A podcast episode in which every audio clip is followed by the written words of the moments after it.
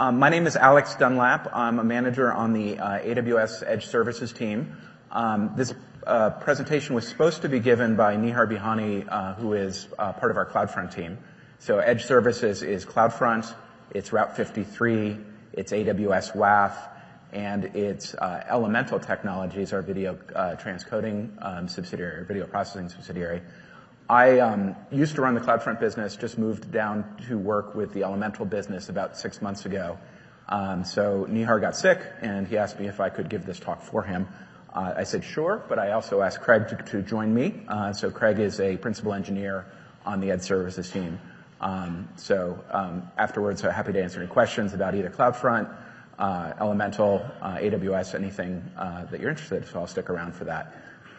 Uh, what to expect today. Um, what we wanted to do today is spend a little bit of time talking about why security matters. Um, this should be no surprise for most of you. We Won't spend a ton of time here.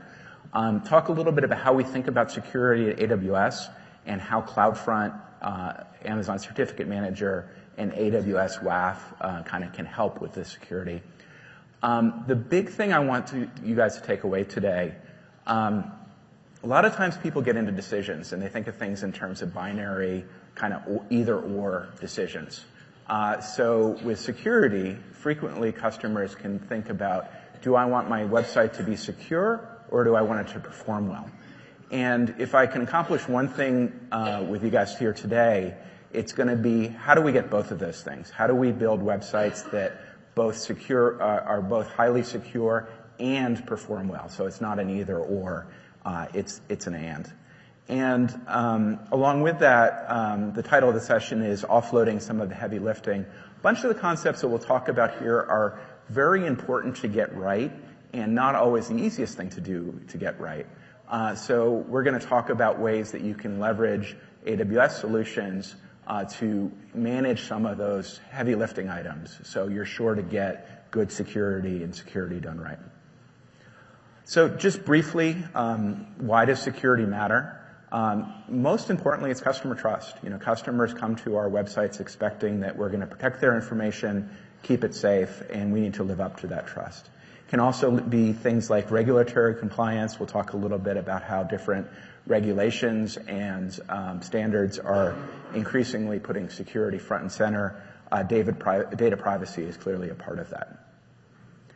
Uh, this is CloudFront, uh, sort of the overlay against the AWS security model. And so when we think about security at AWS, we tend to think of a shared responsibility model that has three components. There is the security of the infrastructure, there is the security of the services, and there's the security of the applications that you build. So infrastructure, uh, examples of security there could be things like PCI compliance. Um, on the services and CloudFront, we'll talk today about things that you can do with SSL and TLS. We'll talk about our private content features. We'll talk about AWS WAF, CloudTrail, some of the service configurations. And then there's a whole bunch of things that you can do in your applications, and we'll cover some of these, that will make those applications more secure um, without sacrificing performance. So the way we've basically structured this talk is looking at a combination of things that CloudFront does for you. These are the things that you get um, by default by using CloudFront. Um, plus a set of things that you can do. What can I do with my CloudFront configuration? What features does CloudFront make available to help um, make your website more, more secure, uh, make your content more secure? And what we'll hopefully end up with here is a, um, some practical ways that you can secure your content on CloudFront. So infrastructure security. Let's start by talking about some of the things that we do in order to protect our, our infrastructure. Um, so this is things like physical security, how we manage our facilities, uh, how the caching uh, infrastructure works, and how the network infrastructure works. Um, here, you won't see a whole lot of stuff that you should do. This is really the stuff that's on us as we as we operate uh, CloudFront. So security, um, just briefly go through some of the things that we do to secure the infrastructure. So one of the big things that we do is we can control very tightly who is able to access our edge infrastructure. So for engineers on our team, operators, folks who maybe have a business need to access uh, our systems, there's a very strict set of uh, procedures that they need to follow in order to get access to those hosts. Uh, so we use what's called bastion hosts. So this is a centralized um, point where engineers will log into. That's the only point that's allowed uh, to go and access our edge hosts. Um, in order to get access to those bastion hosts, uh, engineers must use two-factor authentication. Everything that we do is encrypted, and uh, there's a series of metrics and testing and probing that we're constantly doing in order to validate that we're following our own security best practices. Um, so we won't spend a whole lot of time on this today. Um, some of this stuff is stuff we don't uh, tend to talk about a whole lot, but really ends up providing that foundation where the infrastructure itself is secure, from the facilities to the uh, cache host to the network.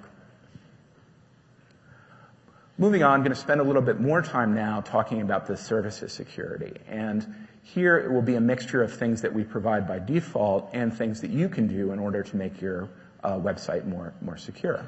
Um, so uh, we'll, we'll, talk about ciphers, we'll talk about perfect forward secrecy and OCSP stapling, uh, and then we'll go through some options around private content and how we can do SSL on the site. Uh, we'll go through fairly deeply on um, some web application firewall examples and some uh, examples of how you can use ACM. Uh, so CloudFront, I'm going to start with just the, the highest level. I think this should be familiar to all of you. Uh, we're growing, uh, so every time I do this slide, the numbers increase. We are a network of 68 edge locations. Uh, we have nine regional centers. These are spread across 43 cities, 21 countries, and five continents. And one of the things that is cool from a security perspective, all of these have a consistent security footprint. So all of the features that you're, you will see here today are available across all of our different edge locations. So there's not a trade-off between, hey, if I want to use the locations in Australia, they don't do uh, SSL the same way as the ones in the US do. Uh, all of the features are, def- are deployed uniformly, so you get a um, consistent security footprint. Um, the other thing I usually start with when we start talking about security in CloudFront is that you can use CloudFront to deliver all different types of content. So folks maybe traditionally think of a CDN as accelerating static, static uh, content images on a website, maybe a, a JavaScript uh, page or a CSS file. Um, and CloudFront does that really well. Um, but we've also spent a bunch of time uh, investing in CloudFront's video delivery capabilities, um, and how you can, more importantly, I think for this talk, how you can use CloudFront to deliver the dynamic portions of your site. So things like personalized content or even user input, data that you're collecting from end users on the internet, trying to bring these back safely into your applications. And you can use CloudFront to make all of those types of content more secure and more performant. So we'll frequently get the question, well, how does, how do you accelerate the dynamic stuff? This is stuff that can't be cached. So if the CDN is really just a big globally distributed cache, how does that, how does that help? How can I optimize the delivery of the dynamic content? Um, the short answer is that we do this by proxying data um, back over a highly optimized uh, network. So um, when an end user makes a request for a piece of content, um, we're going to automatically uh, route that end user to the nearest edge location. Um, we're going to maintain a high quality, consistent connection from that edge location back to your origin. Um, we're going to keep that connection alive. We're going to use the AWS back, backbone. And then as we get into to this conversation, you'll see some of the SSL and TLS uh, optimizations that we've built.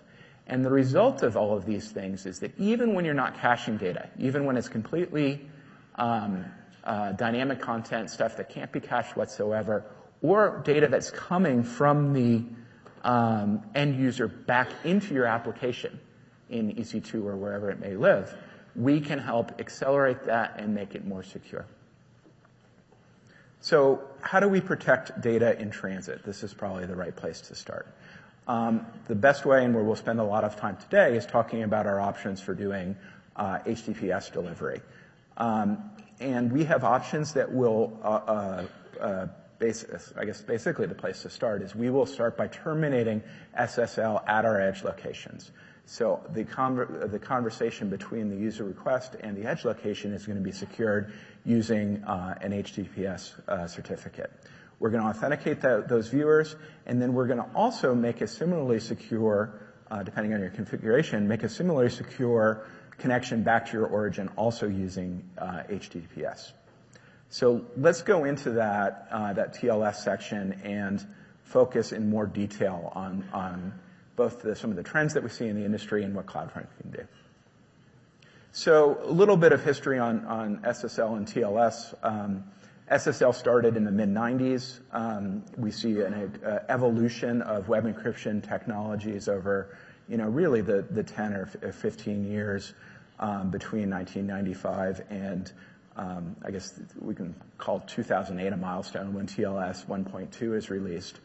Um, the interesting thing happened.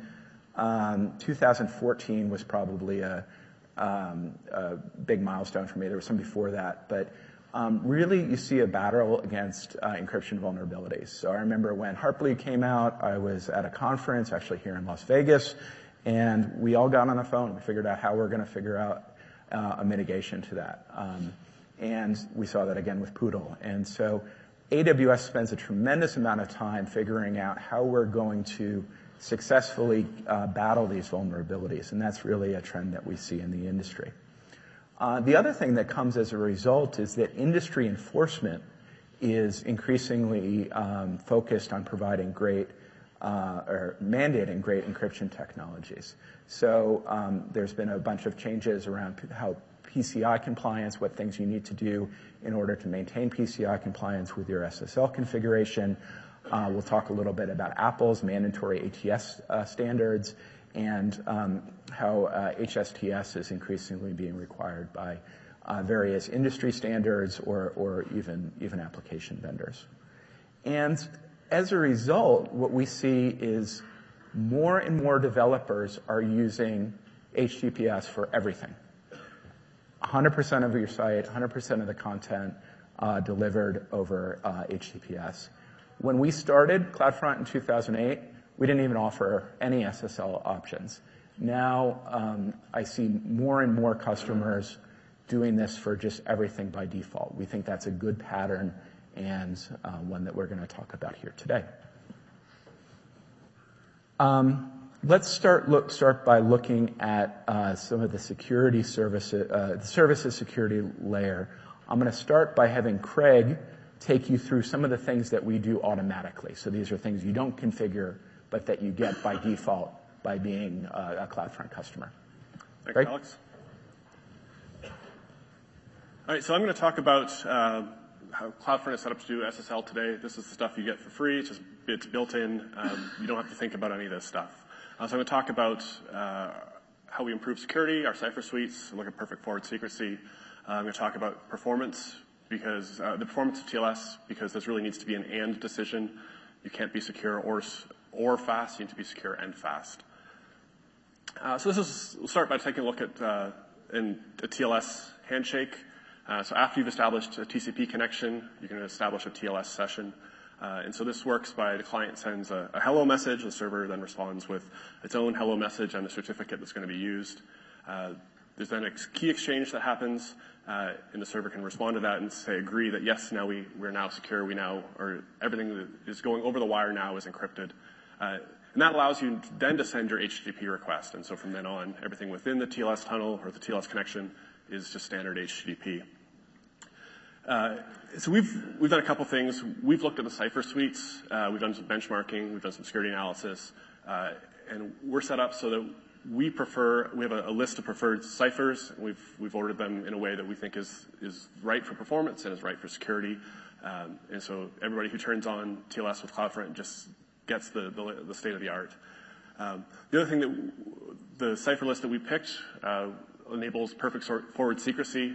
Uh, one of the properties of perfect forward secrecy is if somebody does happen to compromise your certificate and get at your private key, they cannot use that to look back in time at traffic that they have captured in the past and decrypt that. Very important property for uh, any encrypted communication. So there's two sides to this. There is the connection from the client to CloudFront and then from CloudFront to the origin. Uh, so what we will do is we can use HTTPS from CloudFront to your origin as well. Uh, we will validate the certificate is, you know, the right the certificate for the name we expect it to talk to. We'll validate that it comes from a trusted CA. Uh, we'll look at the time windows. We'll do, you know, we'll be a proper client implementing everything that's as uh, following best practices.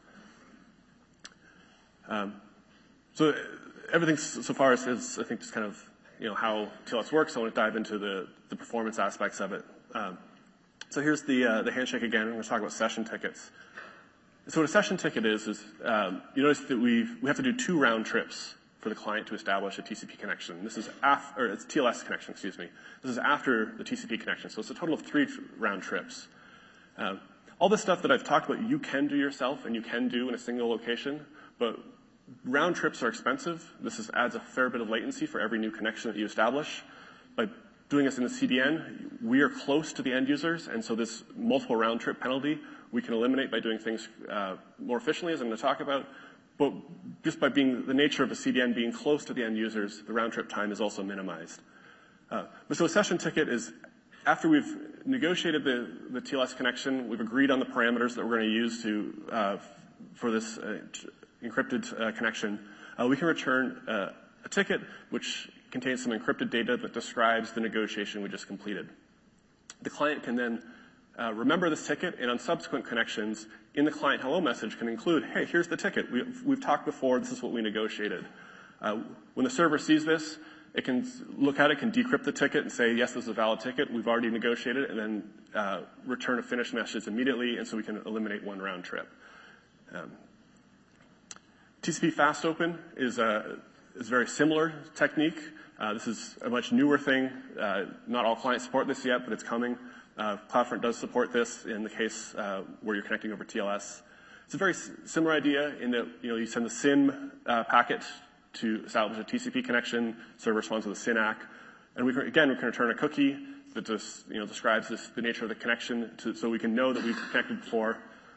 The client can then return this to us in a subsequent connection, and when giving us the cookie, can also include data about what's to come next, and so can send the client hello message at the same time as the SYN uh, packet, and so it can eliminate one round trip. So we've gone from three round trips to one round trip, which just means that you get your data faster. Uh, another thing that we have to look at is, um, as a client, you want to make sure that you're talking to a valid certificate. Uh, as somebody who owns a certificate, something may happen to your certificate, you may change it, you may change your name, the certificate may become compromised, and so you're going to want to revoke that certificate. And so the client really needs to know that the certificate that he's uh, is being used for this TLS connection is still valid. Uh, As OCSP stapling is a great way to do this. Um, CloudFront implements this for you. Uh, when the client sends a hello message to CloudFront, CloudFront will then go and talk to an OCSP responder, validate that the certificate is still valid. We can then cache that response, and so that multiple connections can benefit from this one check. Uh, and then we'll return the validation information back to the client, so the client knows that it's everything's okay. Um, we did some benchmarking. Uh, we actually instrumented a client. This was not done with a browser, but was done with a test client we set up. Um, and so you can see here the time taken for a TCP handshake, the client hello, the server hello, uh, and then the top line there, you see the client is doing its own revocation check. So the client now has to talk to the OCSP responder itself, which means a new DNS lookup, a new TCP connection, uh, the round trip for the OCSP message. Um, contrast that to OCSP stapling, where uh, CloudFront is able to contact things on your behalf, use uh, the cache state. The difference is actually about 120 milliseconds, which is a 30% improvement, which translates to faster page loads and better engagement, better sales, whatever it is that your website is doing. This is one of the standards coming out that requires a bunch of these uh, TLS features. Um, Apple's ATS standards going to be required January 2017. If you use CloudFront, you already meet all these standards. Um, I'm going to pass this back over to Alex now to talk about uh, features that you can enable for CloudFront. Cool. Thanks, Craig. As you said, the first set of things that Craig just went through are things that you get by default. I'm going to go through some things that you can configure, have a little bit of choice over, try to talk a little bit about the pros and cons and why you might want to configure in one fashion or another. So these are things, a lot of it will be around TLS, but we'll also go through um, private content and trusted signers, uh, and then AWS WAF and uh, Certificate Manager. Um, I guess the punchline, sort of starting with the answer, is that we've tried very hard to make it very easy for cu- uh, customers, developers to do the right thing um, when using HTTPS. And uh, where this starts is giving customers the option to use a single CloudFront domain name to deliver both HTTP and HTTPS content. And um, with that as a starting point, we give you options to um, require folks to use HTTPS. Uh, so there's two flavors on that. Uh, you can configure to uh, strictly enforce HTTPS or redirect from one to the other. Um, so strict HTTPS is just what it sounds like. So if we get an HTTP request, we'll fail it. Um, what we see more developers doing is using our redirect to HTTPS. So if a request comes in on an HTTP connection, we're going to immediately uh, redirect to the same object over an HTTPS connection, um, forcing a more secure uh, connection. So I see developers using that uh, very frequently. Um, there are three big options in terms of certificates and domain names. Um, as, as, I said, one of the big advantages of CloudFront is you can use a single domain name across your whole site, um, and that will push us into, I think, the second and the third option that we'll talk about here. But uh, the first one is you can use the default cloudfront.net domain name. Uh, you can use that um, uh, um, over SSL, or sorry, TLS. Um, it will have a non-human friendly domain name. So, you know, d12345.cloudfront.net. Um, so it's more frequently used for customers who are embedding CloudFront in a site that they manage elsewhere. Um, but it's free, and so we see customers do that. Originally, it was the only option. Uh, we've since added two additional ones that tend to get used more for that whole site uh, delivery concept. Um, the first is SNI-based custom SSL. So here you bring your own certificate, so it can be, um, you know, mysite.com. You upload it into the AWS uh, infrastructure, and we select the right cert based on the uh, SNI extension, the server name indication extension of the TLS protocol. And um, that tells us, are we going to serve um, your, basically your cert or someone else's, serve the right cert for the right customer. And um, the, the pro of this is it allows you to use your own domain name, your own certificate, and it's free of charge. Um, so it sounds great. Why, why wouldn't you want to do that? Um, it's a, uh, a more modern extension. So if you have clients, tends to be like Windows XP clients, some early versions of Android. Uh, they don't support this uh, SNI extension to TLS. Um, so if what you're interested in is getting my own certificate with maximum coverage, we have a third option, and that's dedicated IP SSL. Uh, like SNI custom SSL with dedicated IP SSL, uh, you bring your own SSL certificate, um, um, and we uh, will host it for you.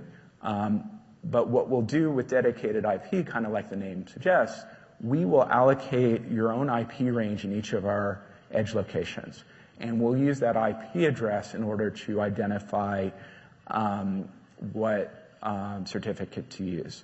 So if it comes in on 1.2.3.4, I know I need to serve the www.mysite.com uh, address. This works on any client, new or old, so it gives you great coverage, great availability. However, as you can imagine, with 60-something edge locations and growing, and we're giving you your own IP space in each one of those, uh, IP space is dear. Uh, there's cost to to us, um, so there's expense to that. So this is a enabling this option is an extra charge on your uh, AWS uh, account. So those are the three different options for TLS uh, with CloudFront. Let's talk a little bit about getting that certificate and what we've done with AWS Certificate Manager. Um, the goal with Certificate Manager is really to make it easy for customers to provision, manage, deploy, and renew their TLS certificates on the AWS platform. So um, basically, the way it works is that you go directly into the AWS Management Console in order to procure um, your uh, new certificate.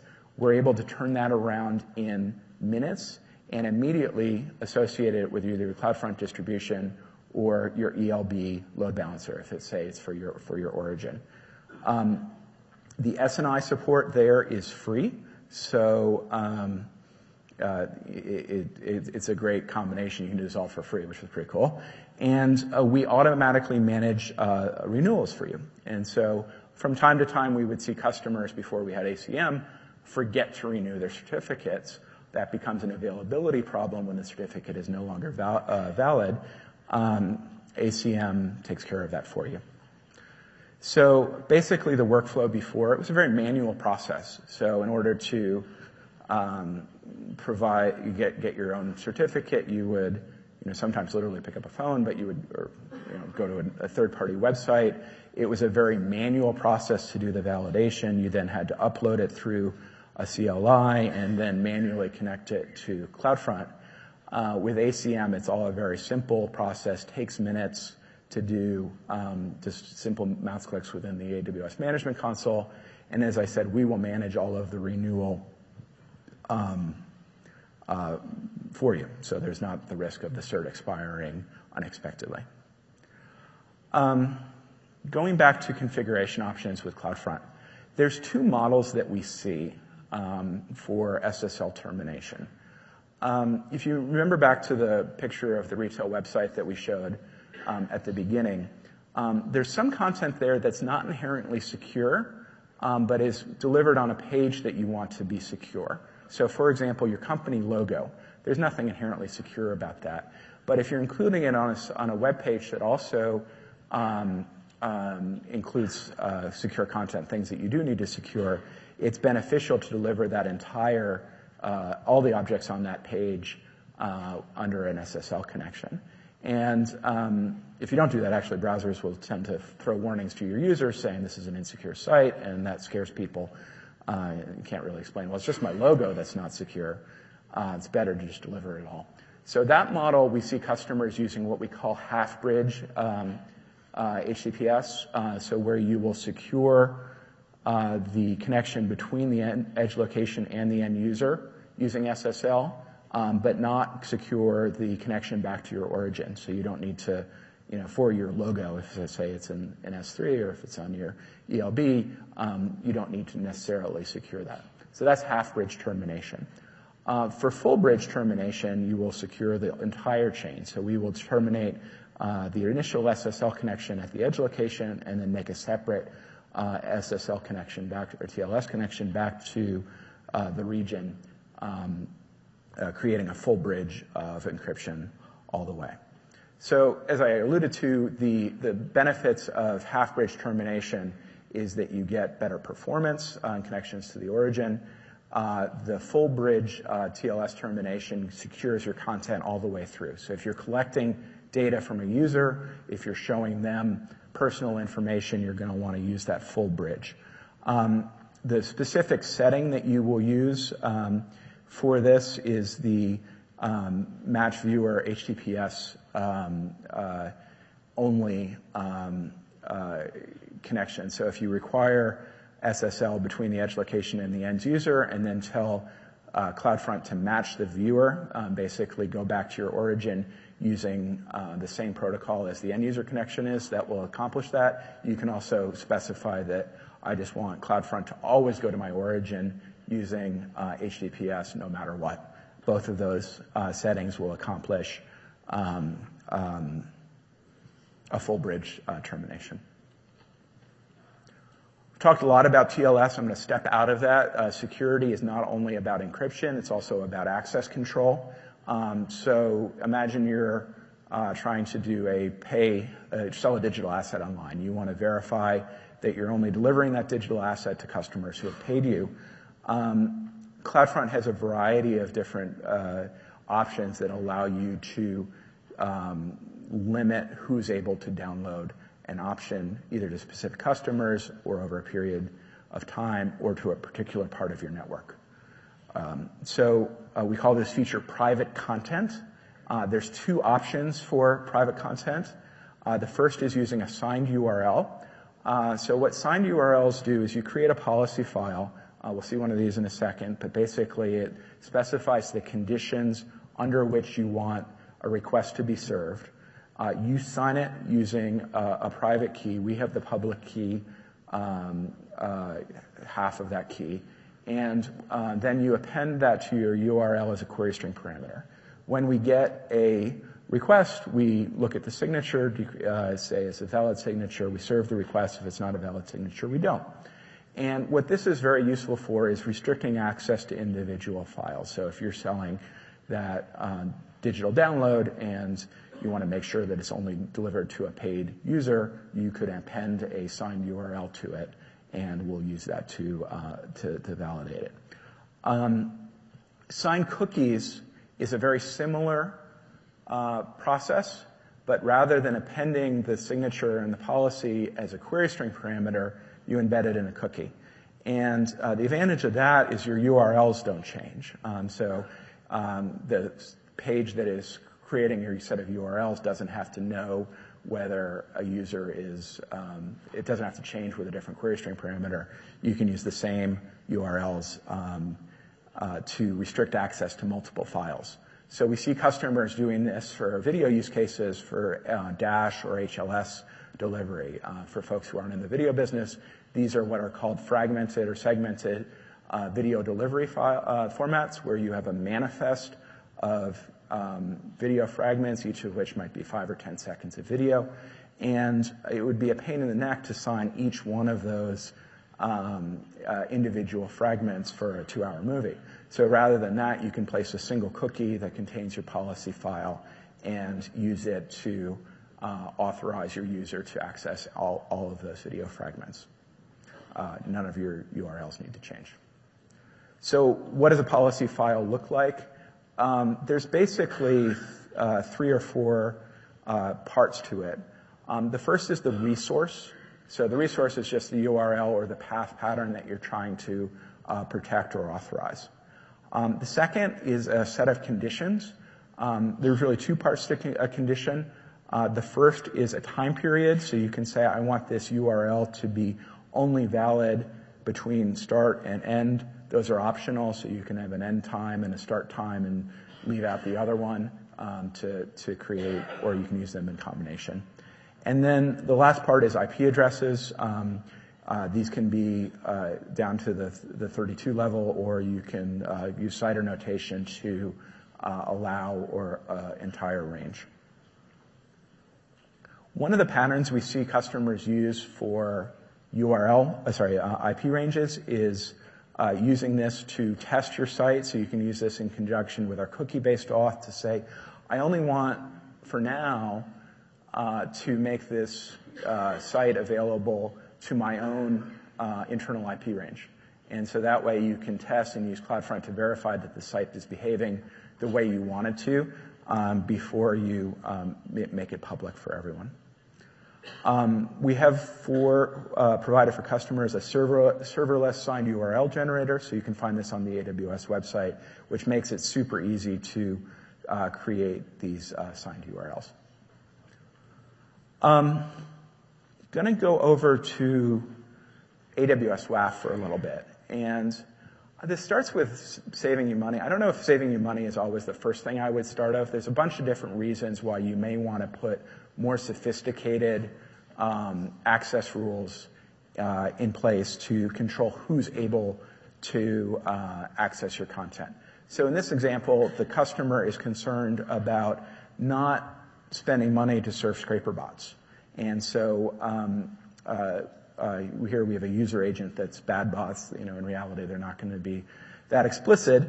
Um, but we can use web application firewall, AWS WAF, in order to uh, prohibit um, those user agents from accessing your CloudFront distribution while allowing your good users to come in without any problem. So we built AWS WAF really as a developer tool. And I think this is one of the things that makes um, AWS uh, WAF unique in the space. uh, is we really came at it from what would a developer want to do in terms of a programming model to protect their website and control who's able to use it. So here's an example of a customer who is using AWS WAF to protect their site from bots. Um, so what they're doing is they've created a closed loop process where pulling down actual access logs um, from CloudFront and other systems to say, what are the patterns that I see in my actual traffic? Running that through a threat analysis pattern and using that to update the rules that they have in place on their live site.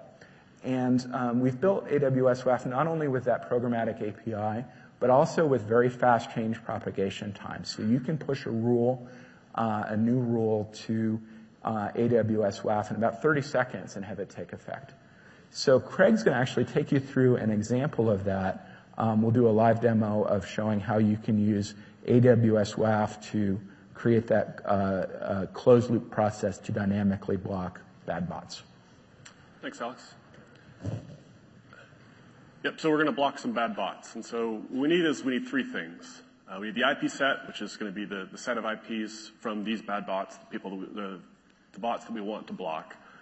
Uh, we need to have a rule that blocks these, the IPs that match the IP set.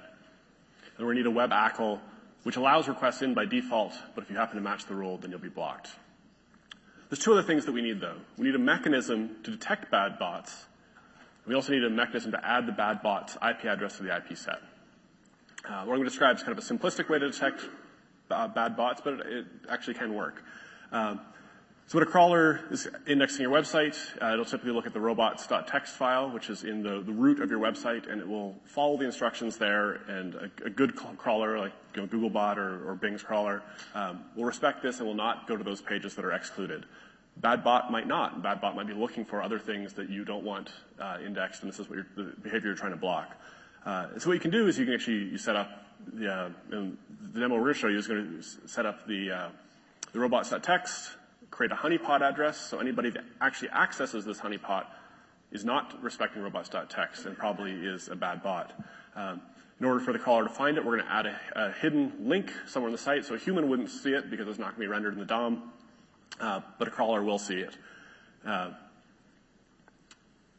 uh, so what we'll do is when we see somebody accessing the honeypot, we will go then and update WAF. And so on the, the side here, you can see the AWS CLI invocations that we can do this, this procedure by hand. So we get a change token. We then uh, use the change token to change that IP set uh, with the IP address that we just got. Um, and then uh, the web ACL will be updated. And so I'm actually going to demonstrate this for you. Uh, so we have a, a website here, it's Quacky Nature. Uh, this is uh, the world's best site for buying uh, rubber ducks, or at least that's what I was told. I would have gone to Amazon first, but that's just me. Um, so you can see I can load this, and the, website comes up just fine. Um, this test link is uh, in the real site it would be hidden, so this would be that hidden URL. So if I go here, we'll load this. And so it says, hey, we got this, new blocked IP. Okay, so this is, this change is now propagating out to the WAF. And so if I go and I'll open in a new tab, quackynature.com, you'll see that I was actually successfully blocked. So my IP is now considered a bad bot.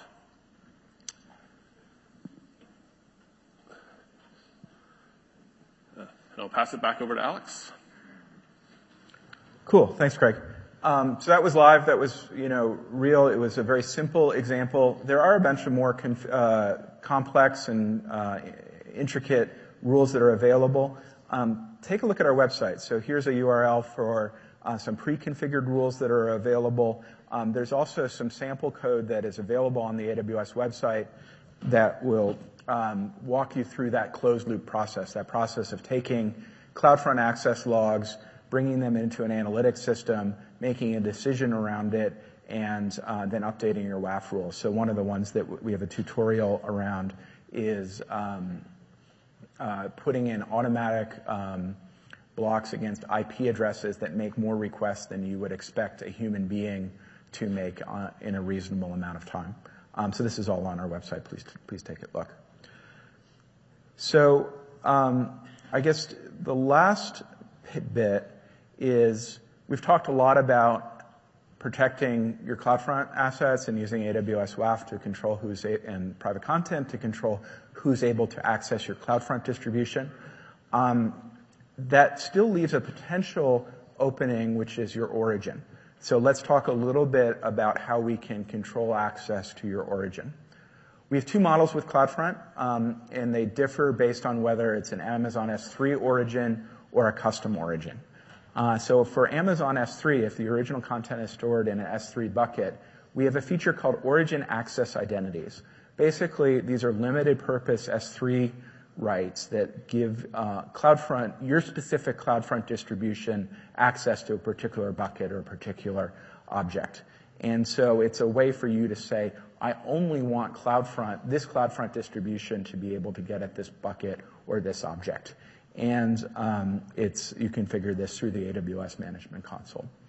Um, for custom origins, um, because you don't have that uh, S3 um, OAI concept, we recommend uh, a two-stage approach. Uh, the first stage is that we recommend that you protect your origin against, um, uh, sorry, you only allow your origin to accept CloudFront, accept connections from CloudFront's IP space. And then second, we recommend that you add a shared secret between your CloudFront distribution and your origin. So let's walk through those briefly. Um, this, the S3 origin access identity model um, is, is very simple. So basically, when we get a request from an end user, um, we go back to S3 using a uh, limited purpose S3 identity. Uh, the, the object is, if uh, S3 is configured to only allow the CloudFront distribution uh, access there, if a user tries to access your bucket without going through the CloudFront distribution, it will fail. Um, protecting custom origins, um, as I said, there's two parts to this. So the first part is creating a whitelist of um, of CloudFront's IP space. What that does is says I only want um, CloudFront to be able to access my origin. Now that's good. That's a big step in the right direction, but it's incomplete because what it doesn't do is it allow you to say I only want this distribution that I control to access my origin. Um, if, all, if I stopped here, this would allow any CloudFront distribution to access your origin. So the second part is to add what's called, the feature is custom headers to the origin, um, but you can create a shared secret um, and include this as a header that CloudFront will inject on every origin request. Do that over a TLS connection, and that way your origin will know that it is uh, not only CloudFront making the request, but your specific CloudFront distribution. And so that way, if someone tries to access your origin uh, directly, uh, that will fail. To make it a little bit easier for you, um, we have an SNS topic you can subscribe to to get notification on the uh, changes to our IP space. And um, there's uh, CloudFront samples around automatically updating your security groups to, to make this all work. Um, other origin best practices, we'll take you through these briefly. There's six of them that we'll talk about. Um, I talked about this earlier, matching the viewer origin protocol um, policy and enabling a uh, TLS uh, connection to the origin. So this will ensure that every connection is uh, to your origin is secured using uh, TLS. Second, I just talked about restricting access using a shared secret and a uh, security group. Third, use a SHA-256 certificate. Um, fourth, um, you can see a, just as we talked about using ACM to um, configure your viewer-facing cert, you can also use ACM to configure your, the cert that's running on your ELB. there's fifth, a bunch of predefined policies in ELB that can provide additional uh, security. And sixth, we recommend that you add a uh, HSTS header uh, to your uh, origins uh, re- requests, your origin responses. This will tell browsers that when you access this site in the future, always use uh, a, a, TLS connection. Um, if you do all of this, um, th- this will give. This is a, real example. You will be able to, as Craig said, meet many of the increasingly stringent standards that um, uh, various uh, industry groups and uh, best practices recommend. Thank you. Wanted to just do a couple of where to go from here for additional help. We hold CloudFront office hours uh, the last Tuesday of every month. Um, this is a, being the end of the year is non-standard. We have one on December 13th at 10 a.m. You can register at the URL that's on the screen. Uh, please join us so that we try to get questions and get folks engaged. So it's really a good chance for you to engage with the engineers who are building CloudFront and get, get help. Uh, second, there's a, a, series of white papers that are available. Uh, this is a uh, there's a white paper version, basically, of this talk uh, that you can download. download. Finally, a couple of additional sessions that are uh, coming up. Uh, we have a session on how we do DevOps in the AWS Edge Services team. And then finally, um, we'll have some of our engineers and managers talk um, about best practices for configuring, securing, and monitoring your CloudFront distribution. So with that, thank you. I'll stick around for a little bit. If any questions, um, please come up, but I appreciate the time here today.